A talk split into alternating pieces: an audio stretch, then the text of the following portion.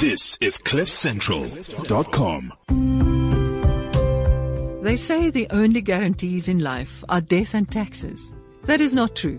It is death and change. Change, our constant companion, can bring wisdom and growth beyond expectation if embraced. Welcome to Change Matters, made just for you by BrightRock, provider of the first ever needs matched life insurance that changes as your life changes. I am Ruda Landman.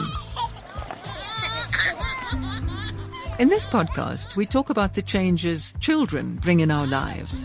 You will meet Tracy Engelbrecht, former teen mum, blogger, and author of The Girl Who Couldn't Say No. Joanne Strauss, former Mrs. A, entrepreneur and media executive. Rapper and producer Proverb. Professor Jonathan Jansen. Actress, presenter and author Bonnie Mbuli. Presenter, entrepreneur and sports junkie Graham Richards. And creator of groundbreaking series Soul City and Heartlines, Dr. Garth Japhet.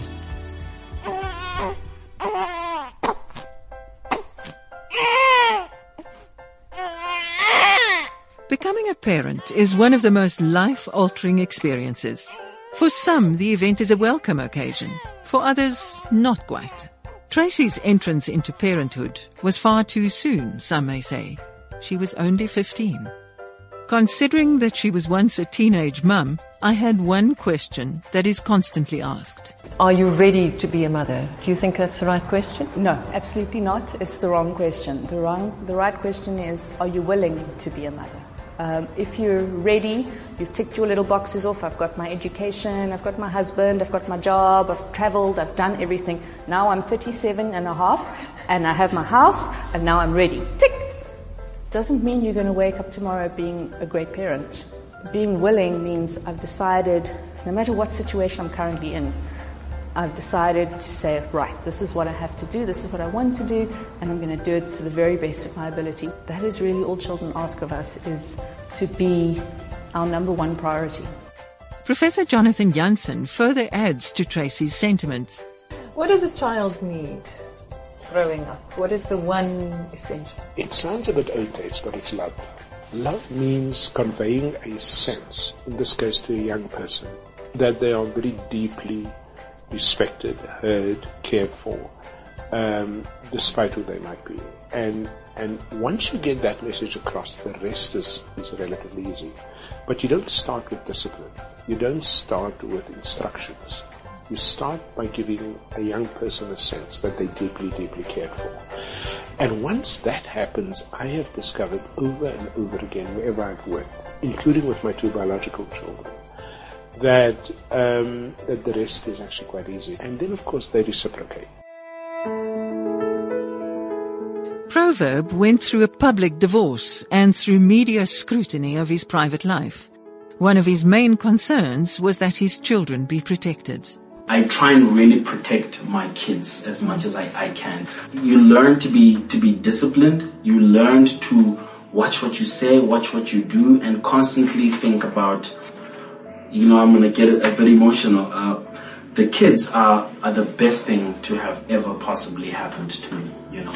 I've got two incredible kids and they still amaze me every single day with, with just who they are and, and I, I almost wonder how it is that they, they my children because they are so incredible, you know. Um, so my kids changed the way I think about every single thing. It used to be about day to day. But because of them, you have to think long term. You have to think for them. The decisions you make impact and affect them. So it's about what, what, what are you doing to, to protect them and their future and also to leave the right kind of legacy and example for them because they're watching. They see, they, they, you know, they're not unaware of, of what you're doing on a daily basis. Like Proverb, Bonnie Mbuli's marriage also tanked, and she also talks about protection of the children in a very poignant way. Protecting children from the inside when the marriage breaks down. You were quite open um, about the struggles during the marriage yes. and then the divorce. Yes. How did you get through that? Because it's sore, it's deeply painful. It is very painful. It is very painful. It just felt like a huge unplugging when everything fell apart. I mean, we have two children together, and we we we were friends. We were always friends more than anything. And so even when the, when everything was breaking down, we were ever so careful to just protect each other's hearts and to and to remember that we were going to be raising these kids for the rest of our lives, and that um, we just never at any point wanted to look back and find that we just behaved in a way that couldn't account for because we were just really kind to each other and, and still are and, and very uh, careful to protect our children. Um, I, I, don't, I don't remember who said it, but they said, when the elephants fight, it's the grass that gets trampled. And it just completely, you know, turned my perception of what was happening into, from, you know, brought it to a different vantage point where for me it just became about protecting the grass, protecting the children and understanding that. And having said that, it doesn't mean it was easy in a walk in the park. It just means that we, we just navigated it mindfully. And Sandra's a great father. So um, he's got so much to share with his children, and they, and they, make so many beautiful memories. I mean, every holiday is this big adventure where they trek off into the woods. I mean, it's quite the jock, and they're also just you know happy to go. They all have little sleeping bags, and we'll put up the tents together. I mean, I, I get sent pictures from their holiday, and I'm like, wow, how amazing! You know, I, I didn't even have a childhood close to that, and neither did he. So, in the end, we just I think we became better parents. Joanne, with her busy schedule, took to being a parent like a duck to water, but she didn't scoff at help offered. I've never been as tired in my life, but I've also never been as happy. I'm fortunate to be able to work on occasion. I also think it's interesting when people say, yeah, oh, you're a stay-at-home mom, you don't really work. Stay-at-home moms actually work the most of any people that I've seen, and, and I'm trying to not be a stay-at-home mom, but even just the taste of stay-at-home momness, it's quite overwhelming. It is such a blessing to have a baby, and I'm absolutely enjoying every single moment. And I've been very fortunate to have a very hands-on husband. Um, he loves fatherhood. I think he's probably changed more diapers than I have. And my, my son is absolutely in love with, with his dad. His first smile was for his daddy. Oh. Yeah. Going to have a shower is a, is an absolute luxury these days, an uninterrupted shower. I will actually show my little repetitive strain thumb injuries. My husband joked that it's because I'm sitting on my smartphone constantly scrolling because that's the only way I can read these days is little bite-sized um, articles. It is quite amazing to see how much time you have to invest. But again, the smaller they are, the more dependent they are on you. And I think I'm enjoying that. I think even when he starts to walk or is able to dish his own food into his mouth, I'm going to miss being the absolute go-to person for everything. But I've learned also that you do need to accept help. When friends offer, when they come round and they're like, you need to take a shower? Do you want to hand the baby over? Say yes when they offer to bring you something to eat for dinner because you're going to have takeaways for the fourth night in a row. Say yes, you know, so yes, accepting help and sometimes realizing that you're not superwoman. My mom has been such an important figure in my life, especially now as, as a new mom. And I realize now how much my mom loves me because I think of how much I love my boy.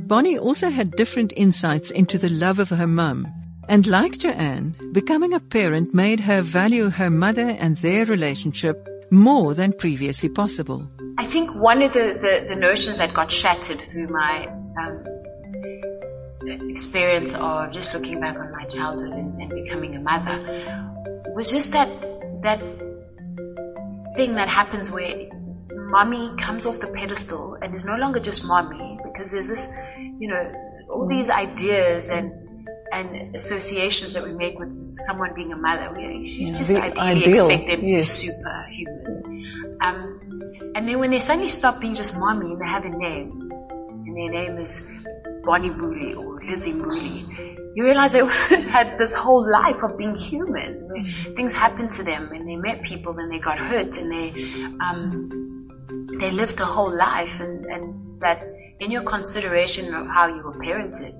have to take that into account. And you suddenly can. And I suddenly, yeah, because I needed the same compassion now because I was a mother and feeling like, oh my gosh, am I even going to survive this? And understanding that I, I wanted to be accepted for who I was as much as I was daily attempting to be a better mother in, in any way that I could. Mm. But I wanted to constantly be, you know, be recognized yeah, as a person as, a as person well. as well. So mm. I, I did that eventually with my mother, and it just healed and fixed so many things. Graham Richards couldn't wait to become a father and looked forward to the journey with his son without reserve. I grew up without a father and had a mother that was very much a father figure and a mother figure and everything else and, and did a, such an amazing job. So I've got, I really have a lot of pressure to follow on that that path of being an aware and emotional, spiritual person. I want to be that for for him, but there is something really cool about about knowing that it's a boy coming into the world and that I get to continue this amazing bloodline because there were some amazing men in my family and, and my father, as much as I, I, didn't get to know him, I know that there were parts of him that, that were really amazing that he would have, um, that, that do deserve to be, to be passed on. And that's, So um, what's the ideal father in your head? I feel like everything that's had a positive influence on me in terms of my character, it's been the worst stuff that's happened to me. So how do you impart those skills? How do you teach your son to be strong, to be empathetic, to be a, a compassionate person, to, to deal with pressure without having to go through those, those terrible things? And I think a big part of that is going to have to be me letting go of the need to, to control that space. And I'm sure if he's anything like me or his mother, he's going to be a crazy little, um, you know, face in the wind kind of guy. Um, always going to be a complete academic and rolling his eyes at the two of us for the rest of his life. Like, oh my god, please excuse my parents. I'm so sorry. Um, but I can't wait. I've, you've never heard a cheer, um, but when the second scan um, came through, and, and, you've never heard such a cheer to a little scrotum. ever. the, even the doctor, she she jumped on board, and uh, just it's it's lovely. I'm, I'm so excited, and of course, being a sporty guy, I can mm. mapped out the next like 15 years of everything we're going to do together. For Garth Japhet, instilling a sense of responsibility through setting a good example is key to his children's ability to contribute to a greater society. I am very aware of the fact that one should not, don't do what I say, do what I do. And so trying to be the best role model for my, my kids I think will be more important than what I say today. Um, something that I, you know, I, I, believe very strongly in this concept of to whom much is given, much is expected. And I have been given much. And uh, my kids are getting a lot. And I think that they're very aware of their privilege in society and what that means in terms of being a contribution. Um, so I think both of them are showing signs of a future that is not just about themselves, but is about realizing that life is more about not just what's in it for me, but understanding that we have responsibility uh, mm-hmm. to our planet, to our people, to our world. Tracy's experience as a teenage mum helped her do exactly that, contribute to society in the best way she could. What made you decide to start your blog, Young Mum Support? Over the years, I've had many people contacting me saying I was a teenage mom and I didn't have support and that sort of thing. And there was nobody out there offering the kind of support I would have wanted myself. Um, and there was nobody doing it the way I thought it should be done. So eventually I thought, well, I can't wait. I can't wait any longer for someone to come and tell me this is how it must be done. I'm just going to start. For Professor Jansen, your children are not just the biological ones. He embraces his students and the rewards are abundant. Your students are also, in a sense, your kids. Do you draw a line? Uh, you know, I'm involved to this point because I'm their educator, their teacher, but I, yeah. I don't get too close personally, or no, no, I get I get very personal with the kids. I get into their lives. Um, okay, when we bought our home in Bloemfontein, The reason we bought it was it was big enough so that on weekends, you know, the students can play in the pool in the summer or volleyball at the back in the winter, and um, and and and come through the house. You know, so there are times my daughter is also or was a student at Kovsies, and I have to tell you, it's a scary thing when you wake up in the morning. You see students in your fridge that you didn't see when you went to bed, and they offer you something to eat. Then you know you might have gone too far. Not a day goes by that a student, particularly Afrikaans-speaking students, are more religious. Uh, doesn't come into my office and sort of say, uh, "Would you mind if I just prayed for you?" It means so much to me in a busy day, which is not always easy, as you know. I, I know of no greater blessing.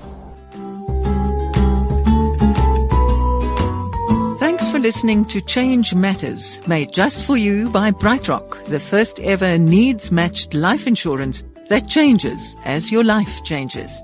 Make sure you catch every episode of Change Matters. This is CliffCentral.com.